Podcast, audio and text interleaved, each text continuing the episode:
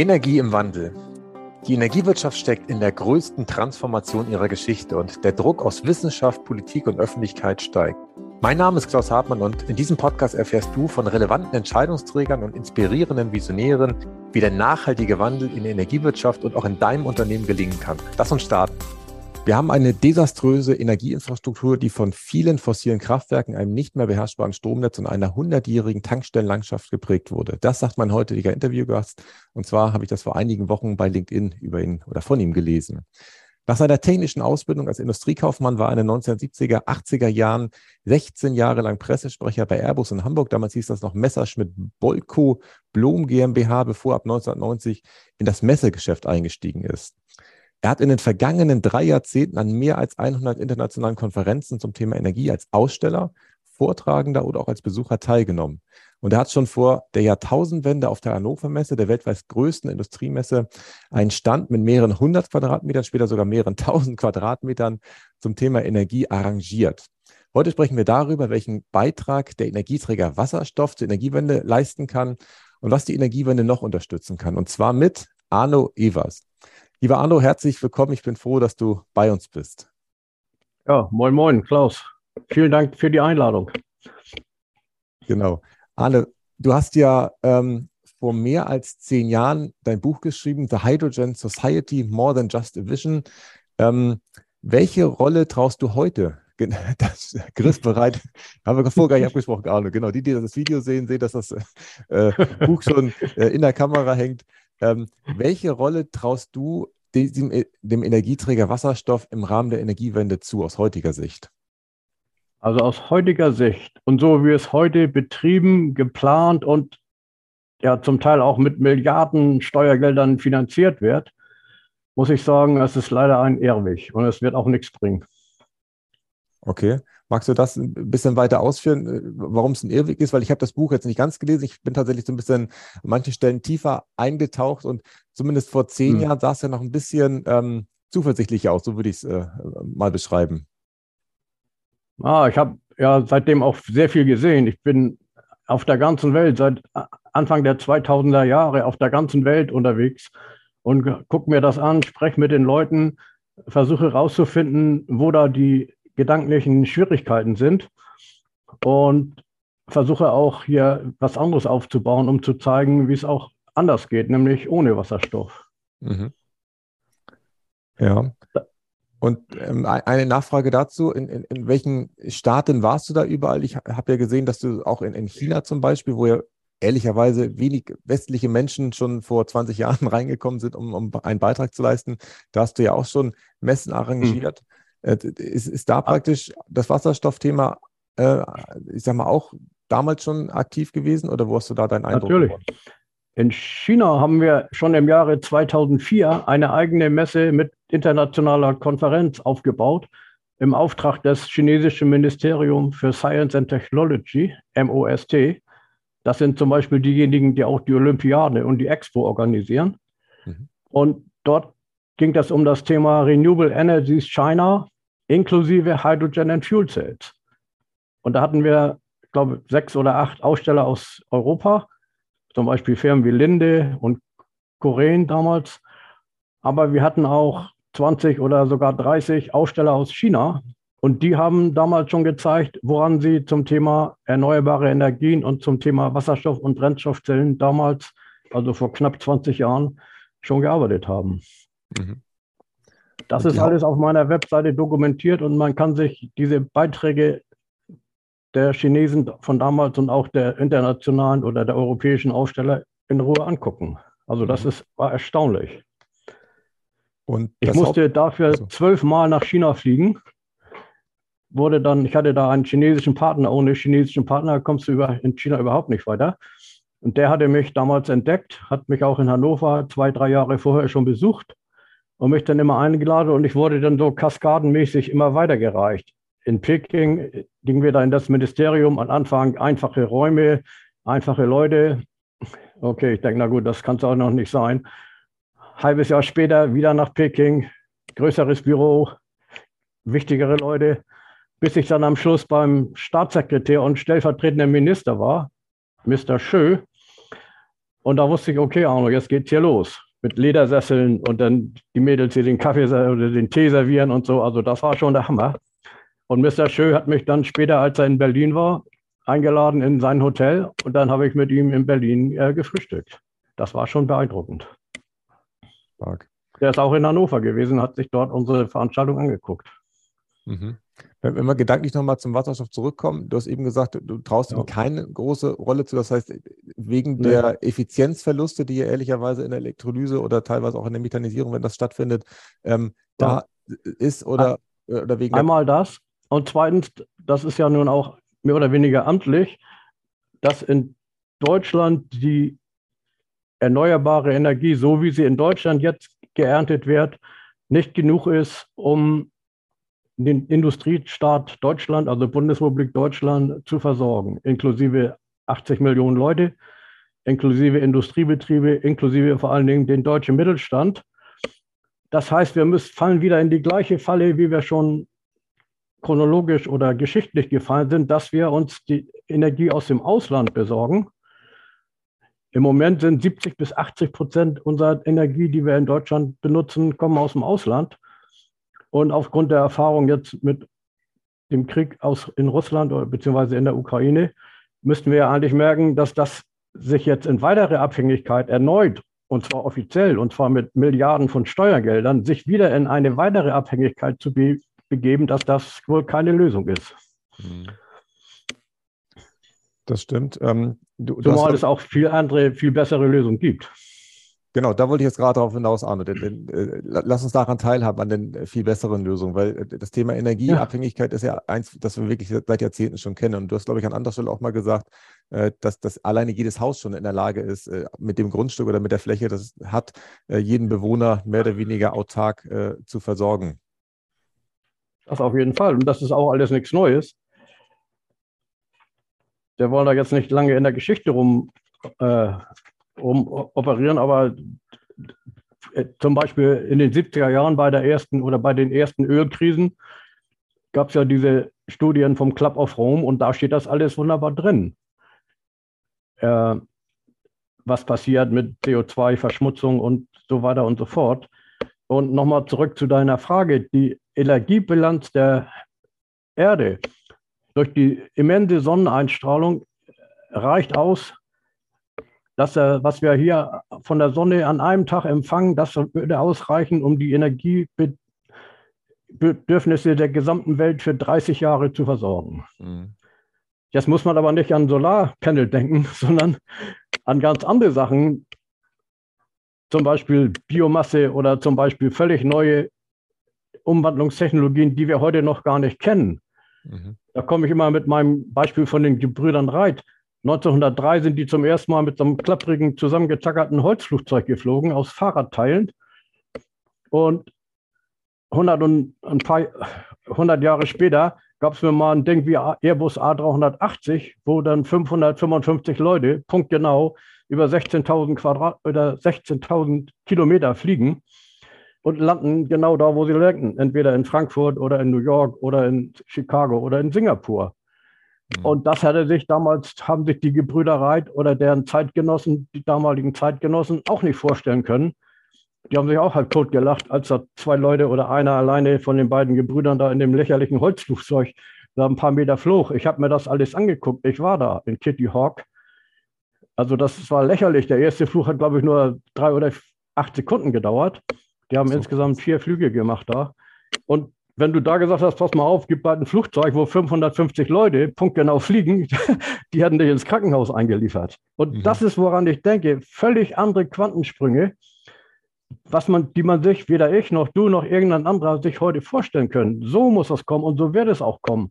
Und wir, diese Wasserstofftechnologie, wir sind genau an der Stelle, wo die Gebrüder Wright im Jahr, im Dezember neunzehnhundertdrei waren. Genau mhm. an der Stelle sind wir. Okay. Das ist ein spannender Ansatz tatsächlich. Das heißt, du, du gehst davon aus, dass die Art und Weise, wie wir Energie erzeugen, in Zukunft nichts oder nur noch wenig mit dem zu tun haben wird, äh, wie, wie wir das jetzt äh, heute äh, uns überlegen und wahrscheinlich auch die letzten Jahrzehnte gemacht haben. Okay. Mit Sicherheit. Also jetzt nur ey, hier drei Prozent rauszukitzeln oder hier fünf Prozent, das ist doch keine Lösung. Wir müssen völlig anders denken. Wir müssen uns auf den Arsch setzen und müssen uns überlegen, So ist die Situation, das sind die Rahmenbedingungen. Dann kommen wir wieder auf diese große Sonneneinstrahlung. Was machen wir jetzt eigentlich damit? Warum lassen wir das verpuffen? Das Zigfache von, von Energie, die uns umsonst völlig umweltfreundlich jeden Tag geliefert wird. Warum lassen wir das verpuffen? Das ist doch nicht, nicht sehr schluch, nicht sehr klug. Ja, da gebe ich dir recht.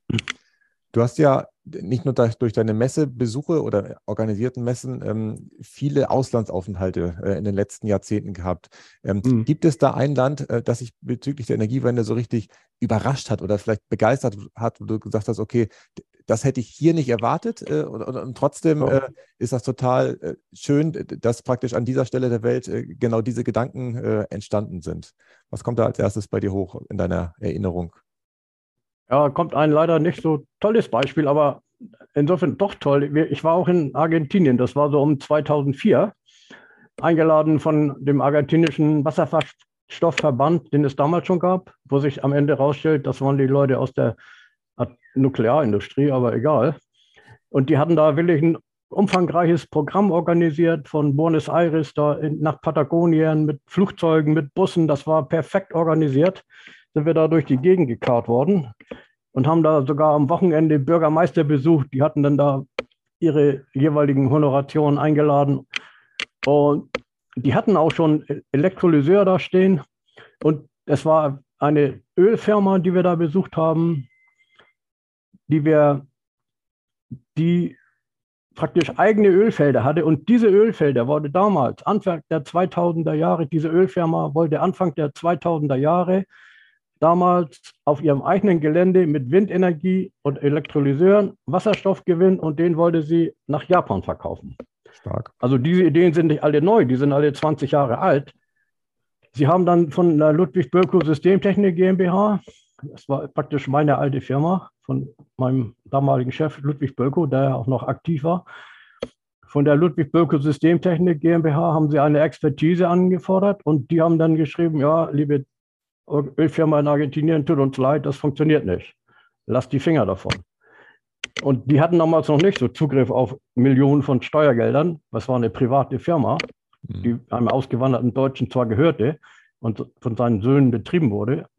Und die waren dann auch auf einer von diesen Umweltkonferenzen damals in Bonn, haben das auch vorgetragen. Das ist auch alles auf meiner Webseite. Die Vorträge von denen sind heute noch online. Und die Überlegungen waren ja richtig. Und heute, zwanzig Jahre später, fängt man im Prinzip wieder mit den gleichen Dingern an. Nur heute sagt die Ludwig-Bölkow-Systemtechnik, ja toll, müssen wir machen. Wir müssen Wasserstoff aus, aus Australien holen. Mhm. Also okay. Das war das eine Beispiel. Das andere Beispiel ist tatsächlich, hatte ich ja schon genannt, sind die Aktivitäten in China, wo wirklich Universitäten, junge Leute, Studenten, hervorragende Leute praktisch gezeigt haben, uns gezeigt haben, was man machen muss. Das war schon zweitausendvier.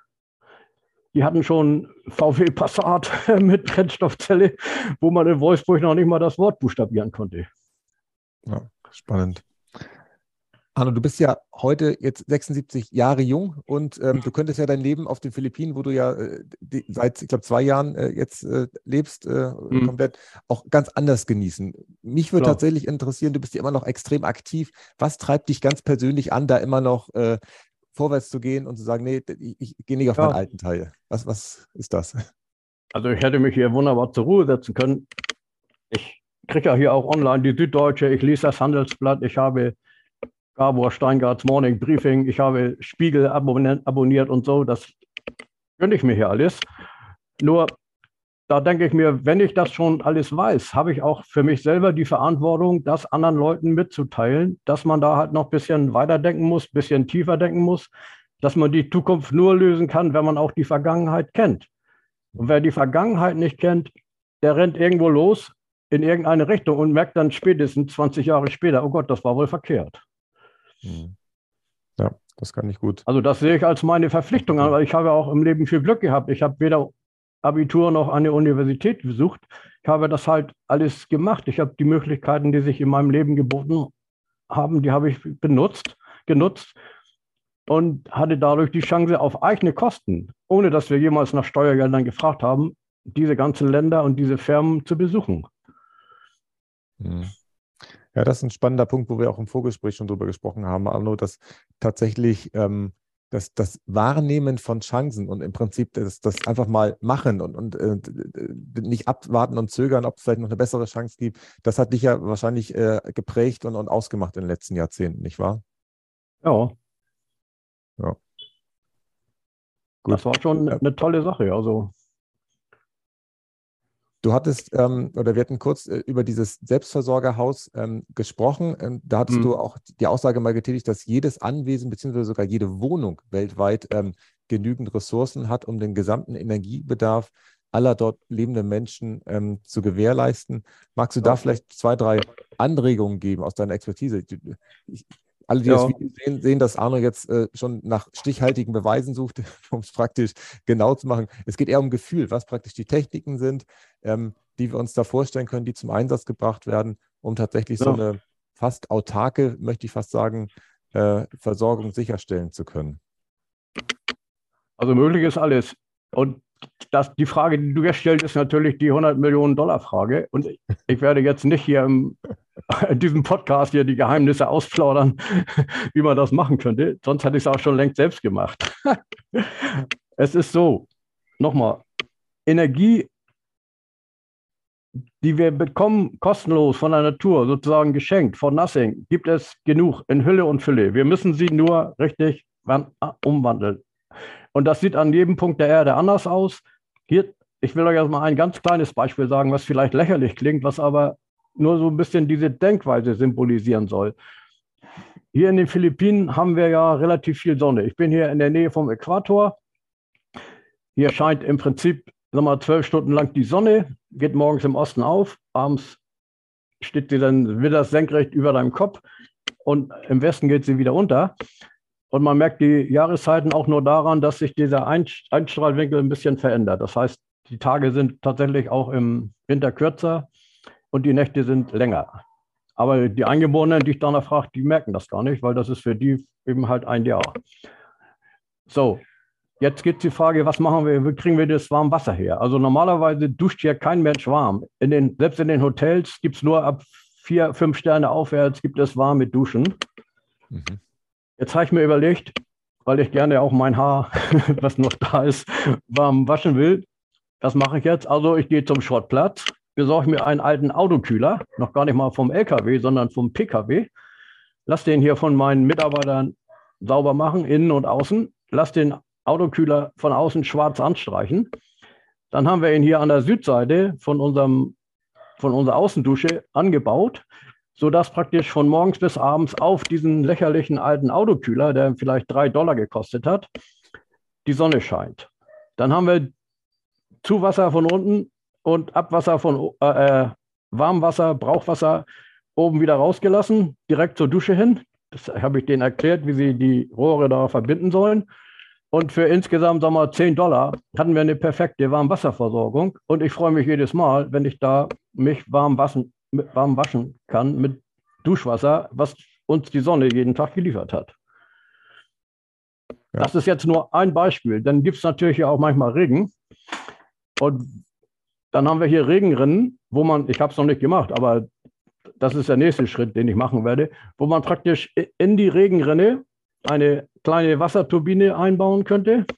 Und mit diesen sich drehenden Turbinen treibt man einen Generator an und mit dem Generator könnte man dann, im Moment sind es noch Batterien, aber da wird auch bald was anderes kommen, könnte man dann mindestens seine Low-Voltage D C, also Gleichstrom, Geräte hier versorgen, da könnte man seine Akkus laden, könnte ich meine Kamera laden und so weiter und so fort, ohne dass wir hier auf den Netzstrom zurückgreifen müssen. Mhm. Nochmal zurück zu deiner Frage. Es gibt ja auch schon diese, diese Häuser, auch in Deutschland, von zum Beispiel Manfred Josef Hampel. Das nennt sich Citybox, die steht in Memming. Ich habe die zwar noch nicht besucht, aber die ist auch auf LinkedIn immer sehr gut beschrieben von Manfred. Manfred war auch schon hier im Podcast, also die Zuhörer können sich wahrscheinlich daran erinnern. Ich kenne ihn auch. Ja, und das ist wirklich, das glaube ich dem auch, dass er das da hingebaut hat. Das ist völlig autark, aber da geht schon los. Wenn er jetzt so ein Haus verkaufen will, da kommen schon die großen Probleme. Da geht es dann wieder um diese Bauzulassung oder Genehmigung oder was immer es gibt. Und dann diese Zwangs, Verpflichtung, dass du da nun tatsächlich Strom abnehmen musst, ob du den nun brauchst oder nicht, Netzstrom und all solche Sachen. Das scheitert denn an diesen behördlichen Vorschriften, die uns aber nicht helfen werden, wenn wir tatsächlich noch auf diesem Planet ein paar Jahrzehnte oder ein paar Generationen leben wollen. Ja, da gebe ich dir recht. Das heißt, auch diese ganzen Vorschriften müssen sich ändern und da braucht man halt am Ende des Tages wahrscheinlich andere Leute, die das anders mittragen. Ja, das ist ja tatsächlich einer meiner Thesen, dass die Energiewende ja auch eine Menschenwende ist. Ich habe es immer wieder in Projekten äh, bei den Stadtwerken Flensburg, wo ich lange Zeit tätig war, erkannt, äh, dass es nicht an der Technik äh, scheitern wird, sondern dass tatsächlich immer dann, wenn irgendwas Neues gebaut wurde oder irgendwas von mir eingeführt wurde, ich immer das Gefühl hatte, okay, jetzt funktioniert es technisch, habe ich gefreut. Und, und dann kam der Kampf eigentlich, dass man im Prinzip mehr oder weniger äh, den Menschen erstmal erklären durfte, warum und wie mhm. es funktioniert und es dann am Ende in der Regel schon akzeptiert wurde, es aber tatsächlich äh, ein, ein sehr langer Weg immer gewesen ist. Hast du diese Erfahrung auch gemacht, dass tatsächlich ähm, ja. Menschen erstmal mitgenommen werden dürfen? Ich meine, das ist ja dein, dein Geschäft gewesen der letzten Jahrzehnte, dass du auf jeder Messe immer mit Menschen in Kontakt warst und die wahrscheinlich nicht immer, als sie auf deinen Messestand gekommen sind, einer Meinung mit dir waren, aber im Idealfall, wenn sie ihn verlassen haben, doch äh, ihr euch angenähert habt, nicht wahr? Ja, also ist jetzt deine Frage. Die Frage war tatsächlich, ähm, ob du der These zustimmst, dass die Energiewende mehr eine ja, Menschenwende so. Ja, ist. Ja, natürlich. Das auf jeden Fall. Das ist, das ist eine Verständnissache. Und jetzt, so blöd wie das vielleicht klingen macht, spielt der Krieg da in der Ukraine vielleicht für uns, weil der Leidensdruck, und das seht, seht ihr ja in Deutschland an den Preisen, an den Inflationen, an den Gaspreisen und an den Strompreisen, der Leidensdruck wird wahrscheinlich so groß, dass die Leute dann erst richtig merken, dass es so nicht mehr auszuhalten ist. Und da gibt es dann wieder große soziale Konflikte, das steht ja alles noch bevor. Oder die Leute fangen an und sagen, kleinen Moment mal, ich mache da nicht mit. Ich finde jetzt für mich selbst eine eigene persönliche Lösung. Deswegen habe ich ja auch mein Ding genannt, Your Personal Power Provider drei P Plus, also Personal Power Provider. Das ist auch eine Webseite, die heißt so. Das heißt, jeder ist eigentlich jetzt gefordert, am Ende, ob er will oder nicht, für sich selbst Lösungen zu suchen. Und da ist unbe- nicht unbedingt jetzt eine staatlich vorgeschriebene Wärmepumpe die Lösung, weil das weißt du auch von deinem Haus. In Altbauten sind jetzt Wärmepumpen nicht unbedingt, sag mal, die optimalsten Lösungen. Das ist richtig. Bei hohen Vorlauftemperaturen sinkt natürlich der Wirkungsgrad. Das äh, kann man ja. rein technisch nicht wegdiskutieren. Das stimmt. Nee. Und das also, kann man auch nicht also. jetzt staatlich vorschreiben. Das ist ja irgendwie... man schickt ja die Leute wie die Lemminge in eine falsche Richtung. Da muss man schon mit etwas cleveren äh, Vorschlägen kommen. Ich habe noch ein zweites Beispiel, das heißt das Gleichstromhaus punkt de von Thomas Zimmer. Das habe ich mir auch angeguckt, da steht in der Nähe von Braunschweig, da ist ein junger Mann gewesen, der hat sich praktisch die Teile, die Bauteile zusammenge, zusammengeklaubt oder hat, hat sich die schenken lassen, Sponsorship, wie auch immer, und hat da ein Haus, einen kleinen Bungalow, völlig autark gemacht. Das geht alles. Das geht auch mit Low-Voltage-Gleichstrom, also Wechselrichter und so. Wenn man das genau betrachtet, braucht man gar nicht. Und er hat auch die ganzen Kabel nicht rausgerissen. Das war ja ein vorhandener Bungalow. Mhm. Sondern du kannst auch die Kabel, die in der Hausinstallation vorhanden sind, die kannst du benutzen. Du musst das nur clever machen. Mhm. Also das Gleichstromhaus punkt de, das kann sich jeder in Ruhe angucken. Da hat da eine herrliche Dokumentation gemacht. Das kannte ich tatsächlich noch nicht. Danke für den Impuls, Arno. Ja. Diejenigen, die leider, jetzt praktisch, leider ist der ja. aus Krankheitsgründen da ausgestiegen. Aber okay. Das sind zum Beispiel Aufgaben, die hätte ja der Staat machen müssen. Der hätte sagen können, pass mal auf, wir bauen euch hier mal ein Musterhaus hin, da könnt ihr euch das angucken. Da sind Führungen jeden Tag, da könnt ihr euch anmelden. Donnerstag von zehn bis elf Uhr führen wir euch da rum. Das ist ja eine völlig klassische staatliche Aufgabe. Aber das hat weder Fraunhofer gemacht, noch hat das Siemens gemacht, noch hat das A B B gemacht und auch nicht die Stadtwerke München, Hannover oder Nürnberg, sondern das hat dieser Privatmann aus eigenem Antrieb völlig alleine, ohne irgendwelche Hilfe auf die Beine gestellt. Solche Leute, die bewundere ich. Das stimmt. Aber für diejenigen, die das Video sehen, die, die sehen jetzt hinter dir ähm, ein paar Angaben zum deutschen Stromnetz. Die Länge, Anzahl der Trafostationen, äh, die es gibt und auch äh, wie, wie oft das, das Netz reichen würde, um, um den Äquator rumgewickelt zu werden, beziehungsweise zum Mond ja. hin und zurück. Magst du da vielleicht äh, denjenigen, die praktisch nur die Audiospur hören, nochmal ein, zwei mhm. Zahlen geben und, und deine Einschätzung äh, zu der Grafik? Ja. Also darauf weiß ich jetzt schon ein paar Jahre hin und ich muss ehrlich sagen, ich kriege ich da wirklich relativ wenig, also erstaunlich oder sogar erschreckend wenig Rückfragen. Also die Leute nehmen das zwar irgendwie wahr, das sehe ich ja an den, an den Klickraten, aber da fragt nicht einer mal, wo hast du überhaupt die Daten her oder wie kann das angehen oder wie, wie, wie kommt das zustande? Also nochmal in aller Ruhe zum Mitdenken. Das deutsche Stromnetz im Jahr zweitausendeinundzwanzig war genau eins Komma acht acht drei sechs null fünf Millionen Kilometer, also eine Million achthundertdreiundachtzigtausendsechshundertfünf Kilometer lang. Das ist die Länge des gesamten deutschen Stromnetzes in allen vier Spannungsebenen. Das heißt runter bis auf vierhundert Volt, ja. Hoch bis dreihundertachtzig Kilovolts. Richtig. Gut. Mhm. Jetzt musst du dir mal die Landkarte hier hinter mir vorstellen von Deutschland. Sagen wir mal, das Ding ist tausend Kilometer hoch und hier sechshundert oder siebenhundert oder achthundert oder sechshundert Kilometer breit. Dann laufen mehr, parallel mehr als tausend Stränge in Ost-West-Richtung und in Nord-Süd-Richtung, wenn man das jetzt so in einer Reihe aufbauen würde. Diese Zahl alleine sagt noch nicht allzu viel, aber es ist insgesamt tatsächlich vier Komma acht Mal die Entfernung von der Erde zum Mond. Also nimm dir, nimm dir eine Kabeltrommel auf dem Rücken, ich stehe unten auf der Erde, schick sich zum Mond hoch, einmal fest, dann wieder runter, dann nochmal hoch, dann wieder runter und vier Komma acht Mal haben wir da investiert über Jahrzehnte in dieses Stromnetz. Und das ist gleichzeitig fünfundvierzig Komma acht Mal um den Äquator der Erde. Mhm. Für ein lächerlich kleines Land, Deutschland, das man auf dem Globus kaum erkennen kann, und wo irgendwie eins Komma zwei Prozent der Weltbevölkerung wohnen, erlauben wir uns so ein immenses Apparat. Dazu, um das überhaupt zu betreiben, sind noch fünfhundertsechsundsechzigtausenddreihundert Umspannwerke erforderlich. Das sind diese Umspannwerke, die man da manchmal an Autobahnrand sieht oder auch an Bundesstraßen. Und wenn man da dichter rangeht und lang genug Teleter, dann sieht man den, das Baujahr von dem Trafo, da steht dann neunzehnhundertzweiundsechzig. Mhm. Das, da haben sie da den Trafo dahingestellt. Und das Erstaunliche ist, dass diese Zahl fünfhundertsechsundsechzigtausenddreihundert Umspannwerke, die letzte aktuelle offizielle Zahl ist aus dem Jahr zweitausendsechs.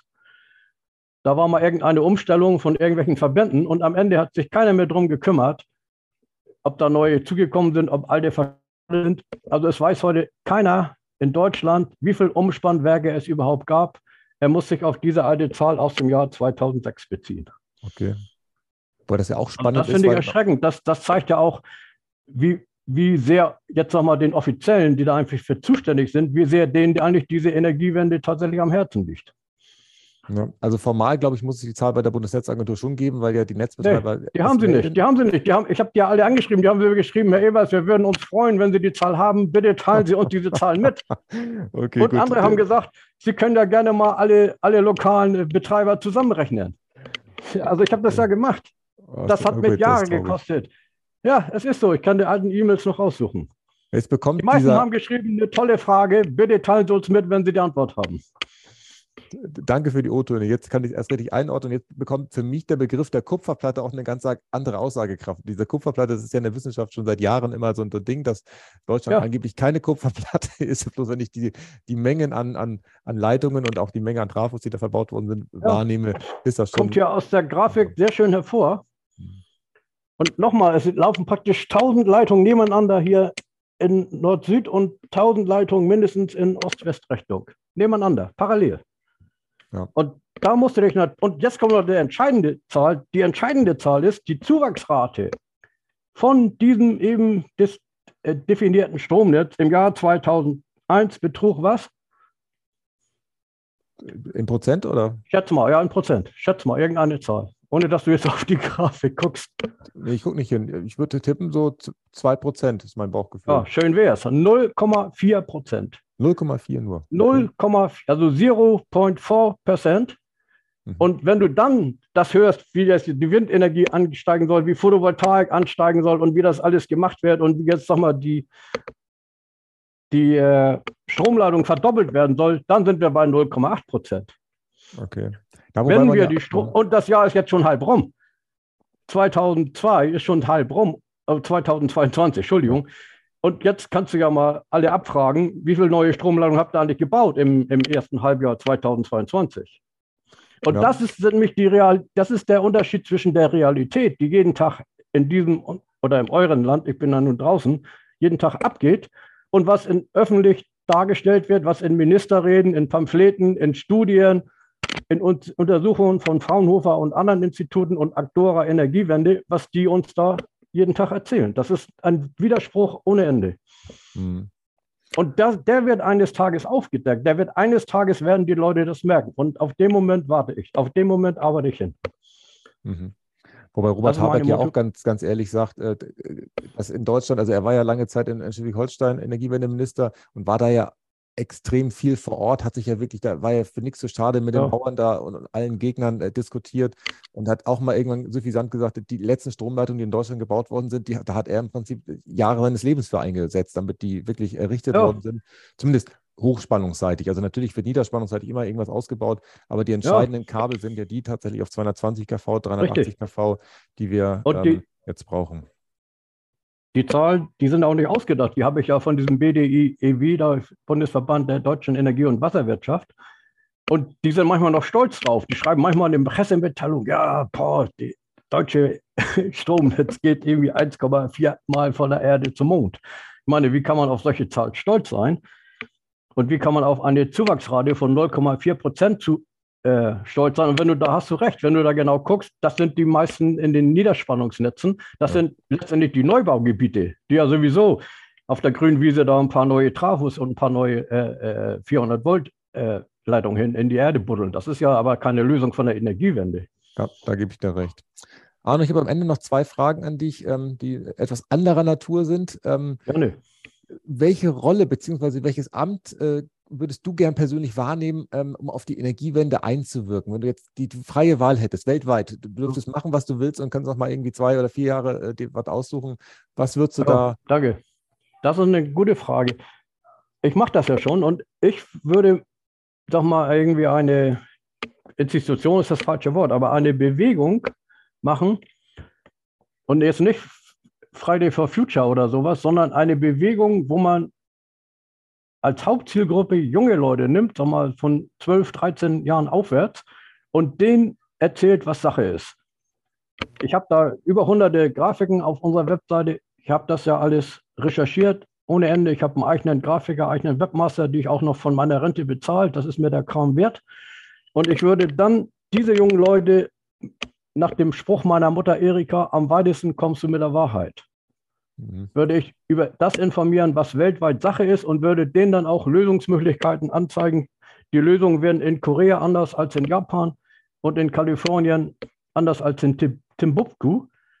Aber an jedem Punkt der Erde, um nochmal auf die Frage von vorhin zurückzukommen, kannst du völlig autark dich selbst versorgen. An jedem Punkt. Inklusive Industrie, inklusive Mittelstand, inklusive kleine Betriebe. Das geht alles. Man muss es nur wollen und man muss es nur wissen. Da ist die große Lücke, dass die Leute es nicht wissen und es sich nicht vorstellen können. Da sind wir wieder bei den Gebrüdern Wright. Ja, das ist richtig. Und, und die letzte Frage, Arno, geht, geht ein Stück weit in die Richtung, ähm, wenn du jetzt noch einmal in meine Rolle schlüpfen würdest, welche Frage hätte ich äh, dir praktisch noch stellen dürfen, beziehungsweise was, wo hast du das Gefühl, okay, das liegt jetzt bei dir noch oben auf und das muss jetzt am Ende des Gesprächs noch raus, weil sonst ist es für dich kein rundes Gespräch gewesen. Ja, danke für den Hinweis. Also ich habe mir ja schon auch deine Podcasts angeguckt. Ich weiß schon, dass diese Frage kommt. Aber du könntest mich nach meinen Vorbildern fragen. Okay, das ist tatsächlich etwas, was mich tatsächlich auch umtreibt. Was sind die Menschen, die dich äh, inspiriert haben, die dich äh, vielleicht ein Stück weit des Lebens auch begleitet haben? Was ja, sind deine Vorbilder? Das sind vier Stück und die fangen alle mit B an. Witzigerweise. Aha. Also es ist als erster Doktor Ludwig-Bölkow, mein damaliger Firmenchef. Der Gründer der deutschen Luft- und Raumfahrt, alles, was heute Airbus heißt in Deutschland, ist von Doktor Ludwig-Bölkow mit eigener Hand aufgebaut. Als ich dort Pressechef war, waren wir neunzehn Werke, sechzigtausend Mitarbeiter. Wir hatten Hubschrauber, wir haben Tornado, M R C A, wir hatten Ariane Raketen, wir haben auch Waffen damals gebaut, das bauen die heute noch. Dann kam DASA oder Air, äh, Daimler-Benz dazu mit Edzard Reuter und später wurde das dann alles auf den Namen Airbus. Am Anfang haben die anderen Abteilungen wie Militärflugzeuge oder Raumfahrt, die haben über uns Airbus-Leute, wir waren vor allen Dingen in Hamburg, die haben sich halt totgelacht.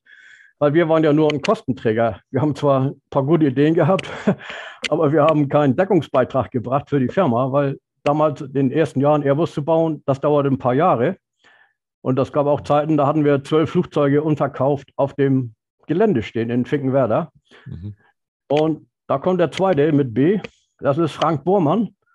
Frank Bormann, der Commander von Apollo acht, der, das weltberühmteste Bild in unserer Generation, das kennst du auch, das heißt Earthrise, das heißt, die Erde geht über, der Mond, über den Mond auf. Das war Dezember neunzehnhundertachtundsechzig, hat Frank Bormann zusammen mit seinen beiden Mitastronauten in Apollo acht dieses Foto gemacht. Und jetzt kommt der Witz, Frank Bormann war später, ist dann, als er nicht mehr Astronaut war, ist er Chef von der größten damaligen, der weltweit größten Airline geworden, die hieß Eastern Airline. Die kannte in Europa kein Mensch, die flogen hauptsächlich an der, West, äh, an der Ostküste von New York nach Miami. Die Zentrale war in Miami.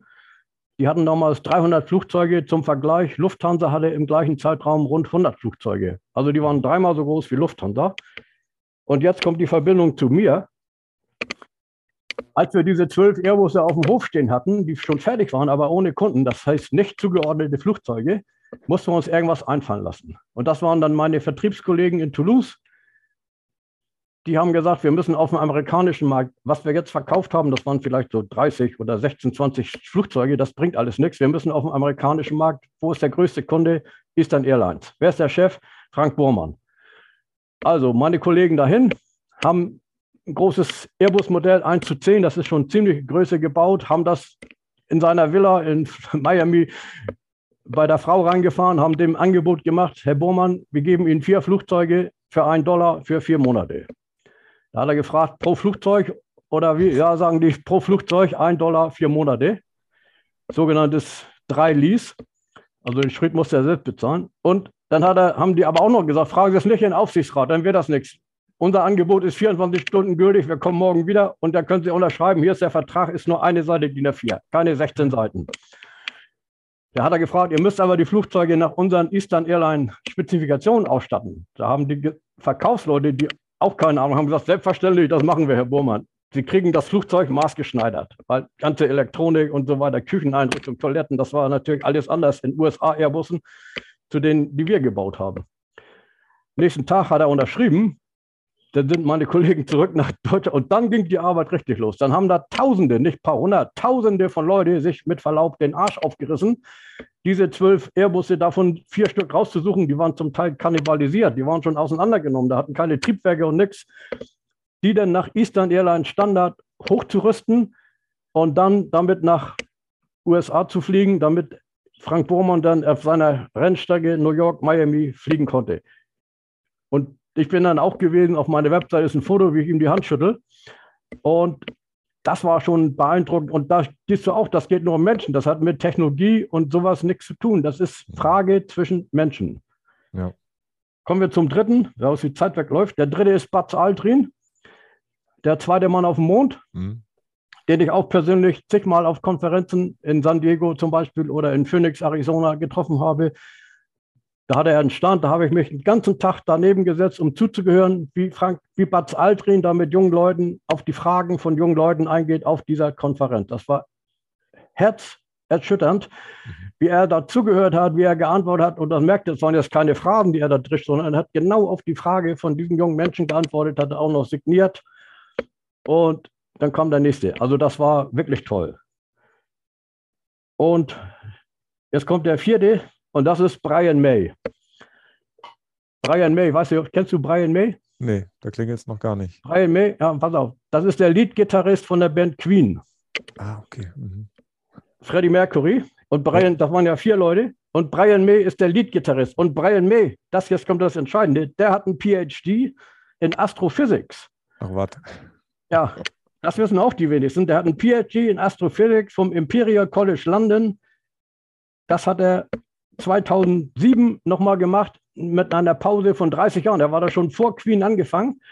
Dann hat er da seine Musikkarriere gemacht und hat dann zweitausendsieben seine Doktorarbeit A Survey in the Radical Velocities in the Zodiacal Dust Clouds geschrieben. Das hört sich an wie so ein Titel von so einem Queen-Lied. A Survey in the Radical Velocities in the Zodiacal Dust Clouds. Das kann man sofort vertonen. Und das war die Doktorarbeit von PhD Brian May. Okay, welche Beziehung hast du zu ihm? Hast du den auch irgendwo äh, kennengelernt? Oder ja, natürlich. Ich habe so. Brian May, ich bin ja auf diese Konferenz gegangen und das war eine Konferenz, das heißt Starmas, also Stars and Music. Und da war Brian May, da habe ich mit dem Kaffee getrunken, er hat mein Buch gekriegt, er hat sich gefreut über mein Buch. Buzz Aldrin hat auch mein Buch, also bei, bei Bormann war das Buch ja noch nicht da. Und dann habe ich den äh, Brian May nochmal getroffen in Zürich, auch bei einer Starmas-Konferenz, das war zweitausendneunzehn. Und da habe ich das, eins meiner besten Fotos gemacht, Elon Musk, Brian May, auf dieser Bühne in, in Zürich. Das ist alles, sind alles, sagen wir mal, einmalige Sachen. Und das versuche ich halt weiter zu vermitteln.